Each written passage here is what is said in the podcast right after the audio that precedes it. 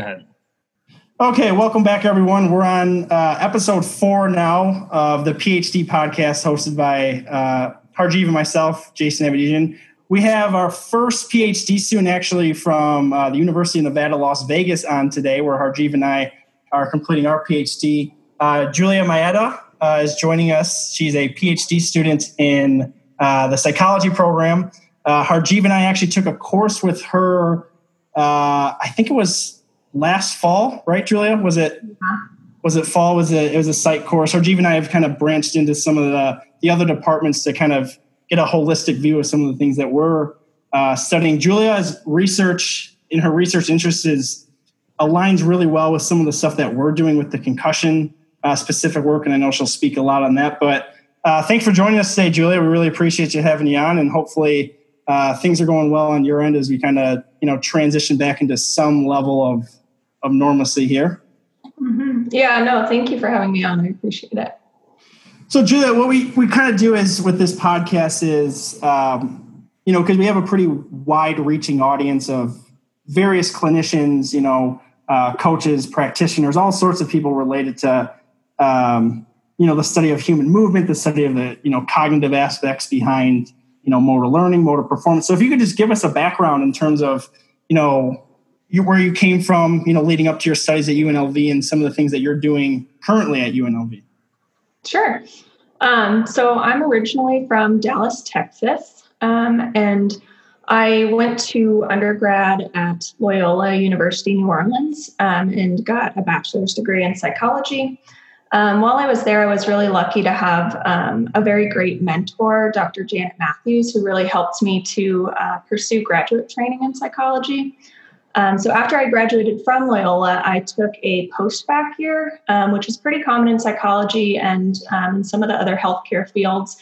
Basically a year where you do either research or clinical work related to what you want to pursue your graduate degree in. So I spent a year working as a neuropsychology technician, doing cognitive assessment at an outpatient center in Baton Rouge, Louisiana, under Dr. Darlene Namath. It was a great experience, and that's really where my interest in neuropsychology began to grow. So neuropsychology is the study of brain-behavior relationship. And so I specifically remember while I was working there, I was working with an older gentleman who was a survivor of West Nile encephalitis. Encephalitis is basically when the brain swells, and in his case, it was in response to a West Nile infection from a mosquito bite. So he was a really, really sweet and caring man. I really loved working with him, but he also had a lot of functional difficulties as a result of being infected. So my work with him and with a number of other patients at that center got me to start really developing an interest in acquired brain injury like TBI and stroke or even sport concussion, which is what I work with now in my research. So I started looking at applying to PhD programs, and I ended up coming to UNLV to work with Dr. Dan Allen. So my first year at UNLV, Dr. Allen was collaborating with Brad Donahue, Dr. Brad Donahue in the psychology department. He had an R01 grant investigating an intervention program for athletes at the collegiate level. So the program was called the Optimum Performance Program in Sports, or the TOPS program. And it's actually been shown to be very efficacious for reducing mental health stigma for athletes and also increasing optimal performance in sport by dealing with things like performance anxiety, depressive symptoms, things like that. So as a part of that project, I did blinded assessments for the outcome measures. And that was where I really started to get interested in athlete culture and resilience and kind of the effects that injuries can have on an athlete's identity and also on their career. So my thesis work actually focused on more of the psychosocial aspects of athlete stressors. And now my current research focuses on sport concussion. So my dissertation work, we have a collaboration with some community partners, Dr. Consora and Dr. Ross at the Center for Applied Neuroscience here in Las Vegas. So they've been clinically managing sport concussion for most, if not all, of the high schools in Nevada for the last 10 or so years. For more of the rural areas, they obviously utilize telehealth, but their clinical database of sport concussion assessments has over 70,000 cases. So that's become my dissertation work, and my current research interest is kind of in this overarching sport concussion assessment and management aspect. What are some of your findings so far from some of your work, and like maybe if you could share like specifically like some of the pieces of your dissertation work that you're looking at from these aspects? Sure. So I'm doing a 3-paper dissertation, and the overarching theme of my dissertation is psychometrics, which is the study of psychological and cognitive assessment and measurement, so cognitive testing, and kind of the reliability and validity of that test, or of these tests that we utilize. So my different papers that I'm working on for my dissertation, one is looking at performance validity. So performance validity is the ability of psychological and cognitive tests to be able to assess whether someone is putting forth their full effort. And so there is some evidence that athletes who have specific disorders such as ADHD or learning disabilities may be more likely to be flagged as low effort, not because of actual low effort, but possibly more so due to the fact that their performance is lowered because of attentional or reading problems. So my first paper focused on that and has looked at the kind of differences between people who have these neurodevelopmental disorders and those who don't, and whether they're kind of being classified as low effort more often than those with without a disorder. And that is what we're seeing so far. So perhaps there are more sensitive or more accurate assessments of performance validity for these athletes. My second dissertation paper is looking at factor analysis, so the factor structure of a commonly utilized sport concussion assessment called the ImPACT. So the idea with factor analysis is you basically are looking at whether the test is measuring cognitive domains that we think it is, and whether those can be improved or whether they're good the way they are, to make sure that our assessments are really strong in making our return to play decisions. And then my last dissertation paper is focused on cluster analysis and looking at symptom profiles for athletes post-concussion and seeing whether those can predict athletes who have this kind of complicated recovery where their symptoms just don't go away. So that's my current dissertation work. It sounds pretty expansive. Sounds like you've probably sifted through a lot of data. I'd imagine some pretty large data sets. That's great stuff. And like I said, this really aligns well with some of the work that I'm doing here and relating, you know, concussion to lower extremity risk, and whether or not some of the tools that, you know, perhaps an individual like yourself would use to assess, you know, cognitive performance, whether there's relationships to, you know, subsequent injury risk. So I think it's really exciting work that you do, Julia. And, you know, I know I'll be really curious as you kind of move forward and your dissertation work and beyond, you know, your findings for this. Yeah, definitely. So one of the things that we ask our guests when they come onto this, to our podcast, is to share, you know, an influential article that, you know, has influenced their work or, you know, getting started into their PhD. And Julia shared with us an article called "Collegiate Student Athletes with History of ADHD or Academic Difficulties Are More Likely to Produce an Invalid Protocol on Baseline Impact Testing."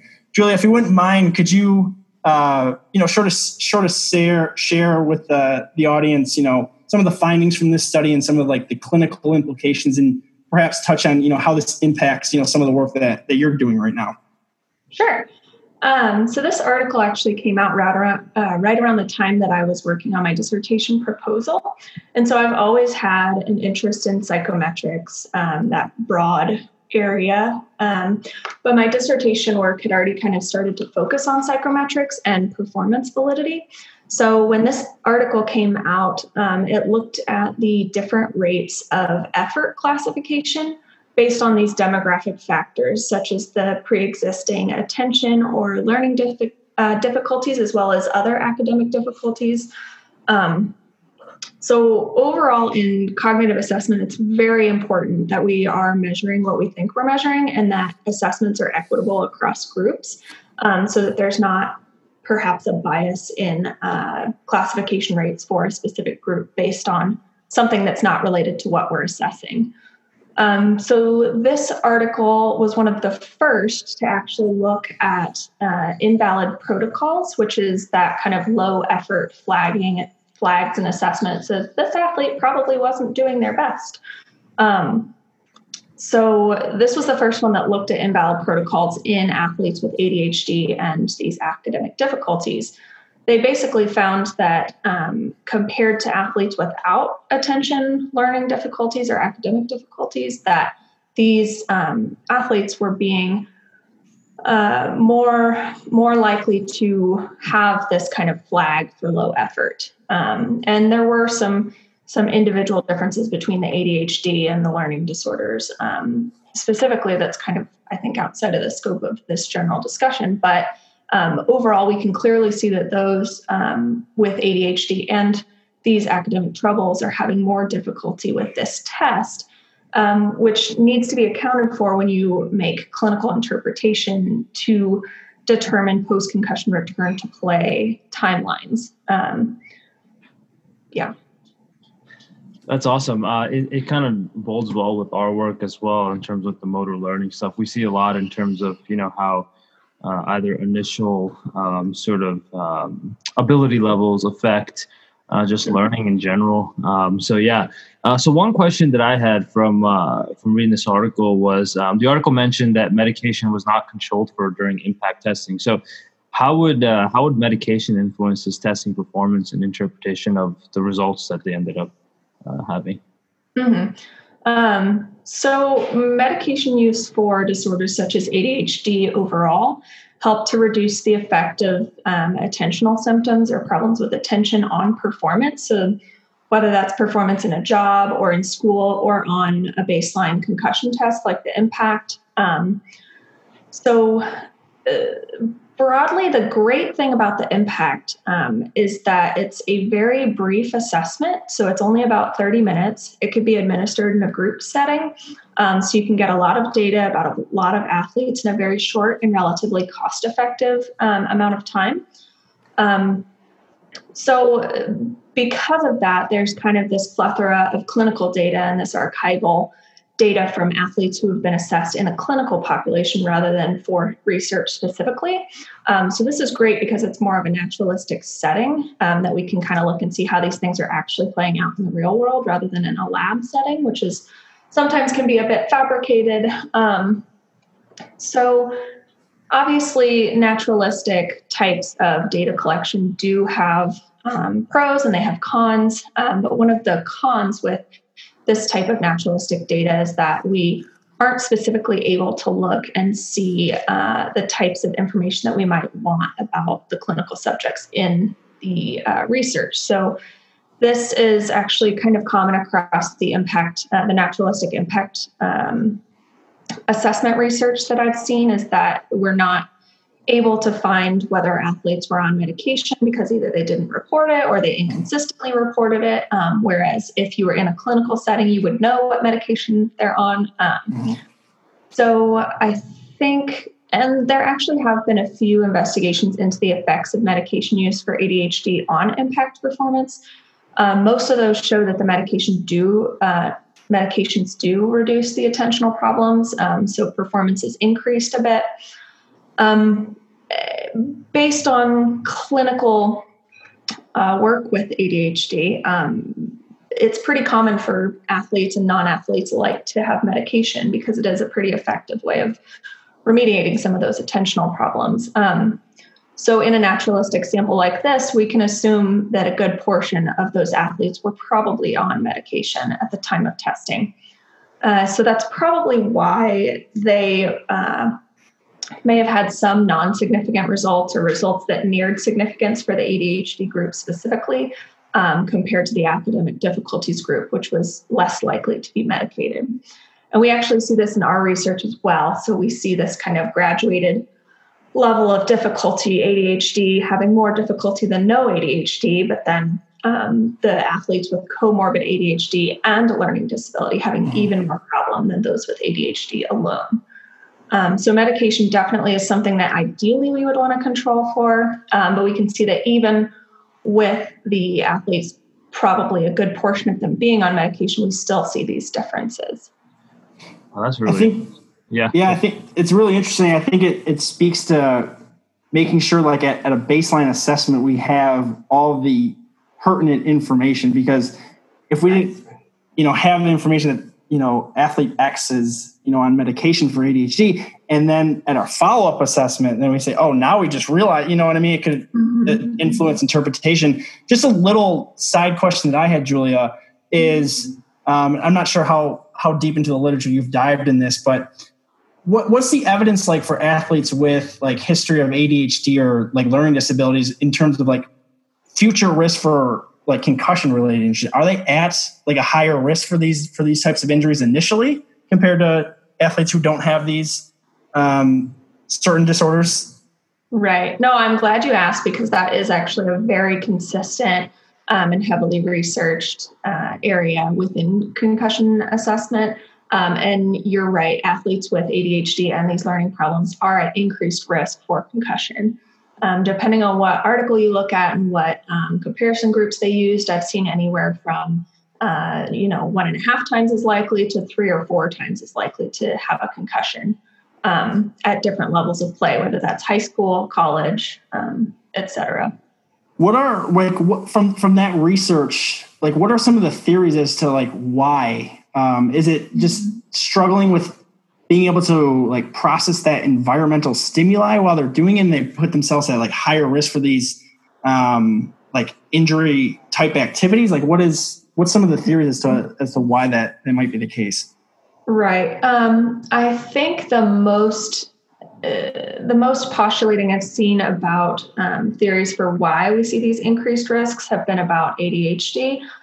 So perhaps because there is an attention deficit, not only to cognitive performance, but also like your own body and how your body is interacting with the environment, particularly if you have maybe an inattention primary focus, because you can have either hyperactivity as a primary clinical symptom or inattention. So that's one of the theories that I've seen. And I, it's been long enough since I've read an article on that, and I've slept between now and then, so I don't remember what they said about learning disabilities, but I know that they are also at increased risk. That's really interesting.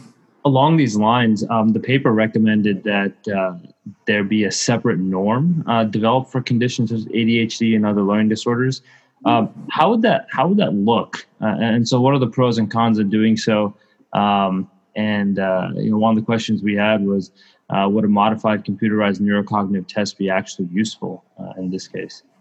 Mm-hmm. So there are actually current separate norms for athletes with ADHD and LD, which is great. And it actually was in response to some of this research coming out that there were differences on the cognitive performance aspect of it.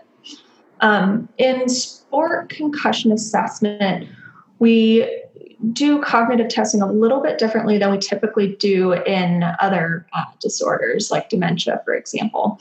So while ideally it would be best if everyone had a baseline test and we could compare you, when you're 65, we could compare you to your 45-year-old self to see what has changed about you.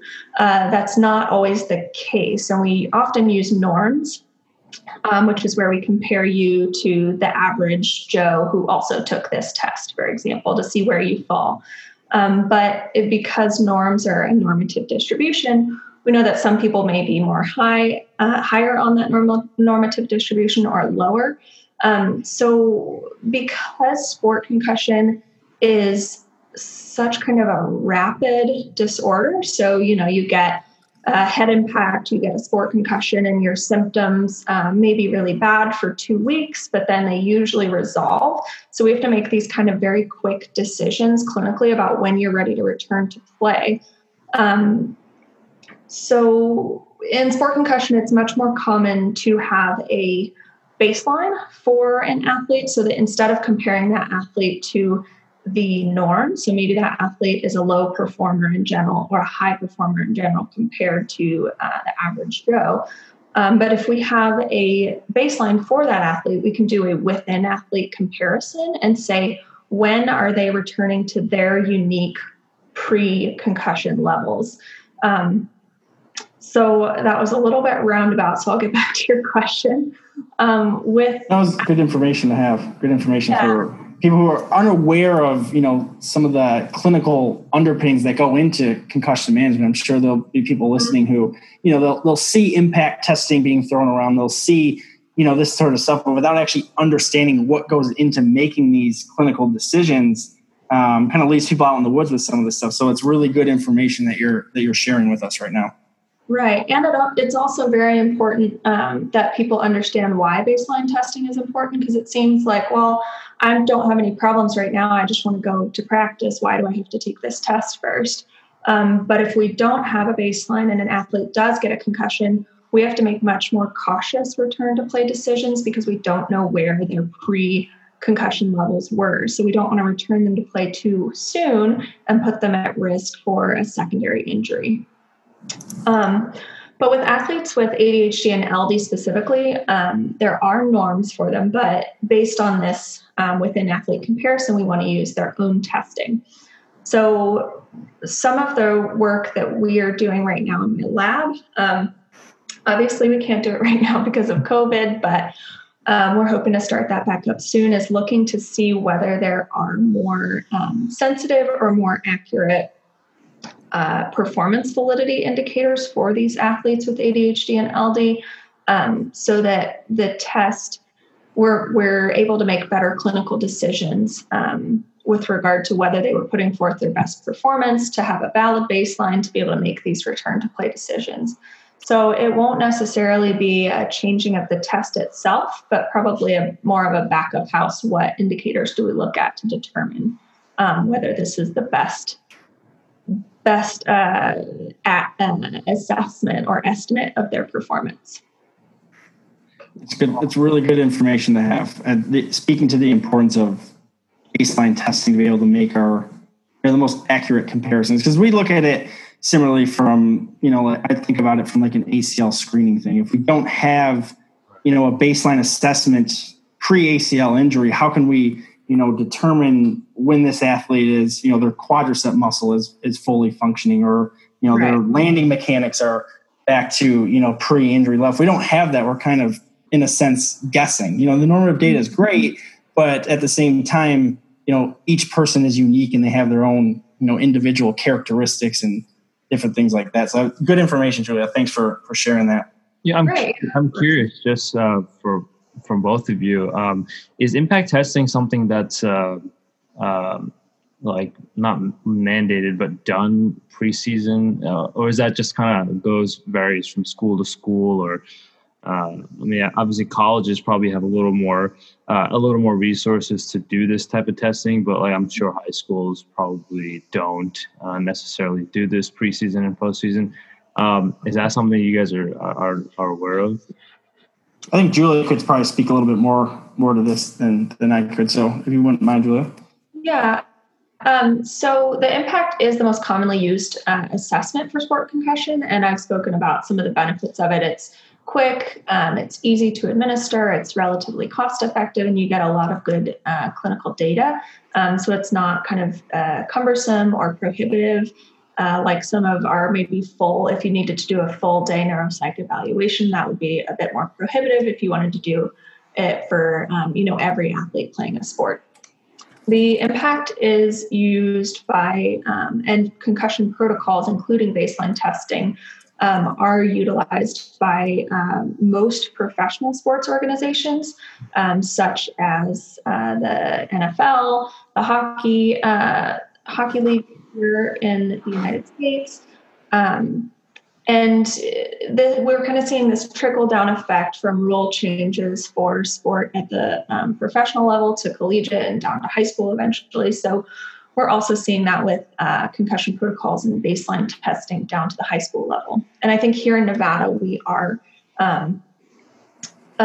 fortunate that we have almost all high schools are mandated to have preseason cognitive testing. Yeah. Yeah, you're right. It's not that case everywhere, though. Mm-hmm. It seems like, Julia, from my perspective and most of the research that I read, that most of the cognitive research is computer-based now with ImPACT and maybe some other protocols. But if you wouldn't mind sharing, are there other ways that sports teams or just individuals can assess cognition? Maybe speak on if some of the paper and pencil exams, and maybe if you wouldn't mind speaking on what are some of the pros and cons with using a paper and pencil-based assessment as compared to a computerized type of assessment? Yeah, so I think sport concussion is a bit unique in that most of the testing is computerized at this point. Broadly across neuropsychology and cognitive testing in general, most of our tests are paper and pencil-based. And there is a lot of debate in the field about which is better. Is computerized testing better? Is paper and pencil better? And there's a lot of research being conducted on the psychometric properties, so that reliability and validity of both methods of assessment. So I am definitely following that research, and I think it'll be interesting as we see further advances in technology, whether the cognitive testing will continue to move in that direction. But I think that technology in general may be a way to advance our understanding of functioning in different environments rather than hinder it. So hopefully we'll kind of see this push towards more computerized testing, assuming that it's equivalent and just as good as our paper and pencil testing, of course. That's pretty. I know there's a lot of different types of ways out there. It's pretty interesting to see how varied they are in terms of their actual application. So, Julia, what current or future research studies are going on in your lab? I know you mentioned a little bit, if you want to talk a little bit about that and what future research interests you have and why. Sure. So I spoke about my dissertation overall looking at the psychometric properties of sport concussion assessment, specifically the impact. We've also done a few different projects also with the impact, looking at the cognitive performance of athletes with high-functioning autism. Because we're fortunate enough to have such a large sample from our community partners at the Center for Cognitive Neuroscience, we have a large sample of autism that is not as readily available in some smaller samples because autism is not as common of a diagnosis, for example, as ADHD is. So we've looked at that aspect of cognition and performance for sport concussion. We also are working on that project to hopefully have more sensitive and accurate measures for performance validity for athletes with neurodevelopmental disorders. But we've also looked at equitable testing across different aspects of demographic characteristics, such as language. So athletes right now can choose which language they want to take the impact in. For example, they can take it in English or in Spanish. And so we've looked at whether you're bilingual or monolingual and what language you choose to take the impact in. Does that change how you perform on it? Let's see. And I think some of the future work that we're going to look at and that I also want to continue to work on is increasing the reliability of this kind of serial cognitive assessment because it is important. And I think as technology continues to advance, we will be able to get this kind of baseline and more frequent assessment model across different disorders as well, not just with sport concussion. That's really cool. It seems like your lab is quite busy with the data that you guys already have and looking at different constructs of these tests is really fascinating and something that really piques my interest. How much longer do you have at UNLV? What's your timeline going forward? Right. So psychology in general, so to become a psychologist, you have to do between 4 and 5 years in school doing, classwork and clinical rotations.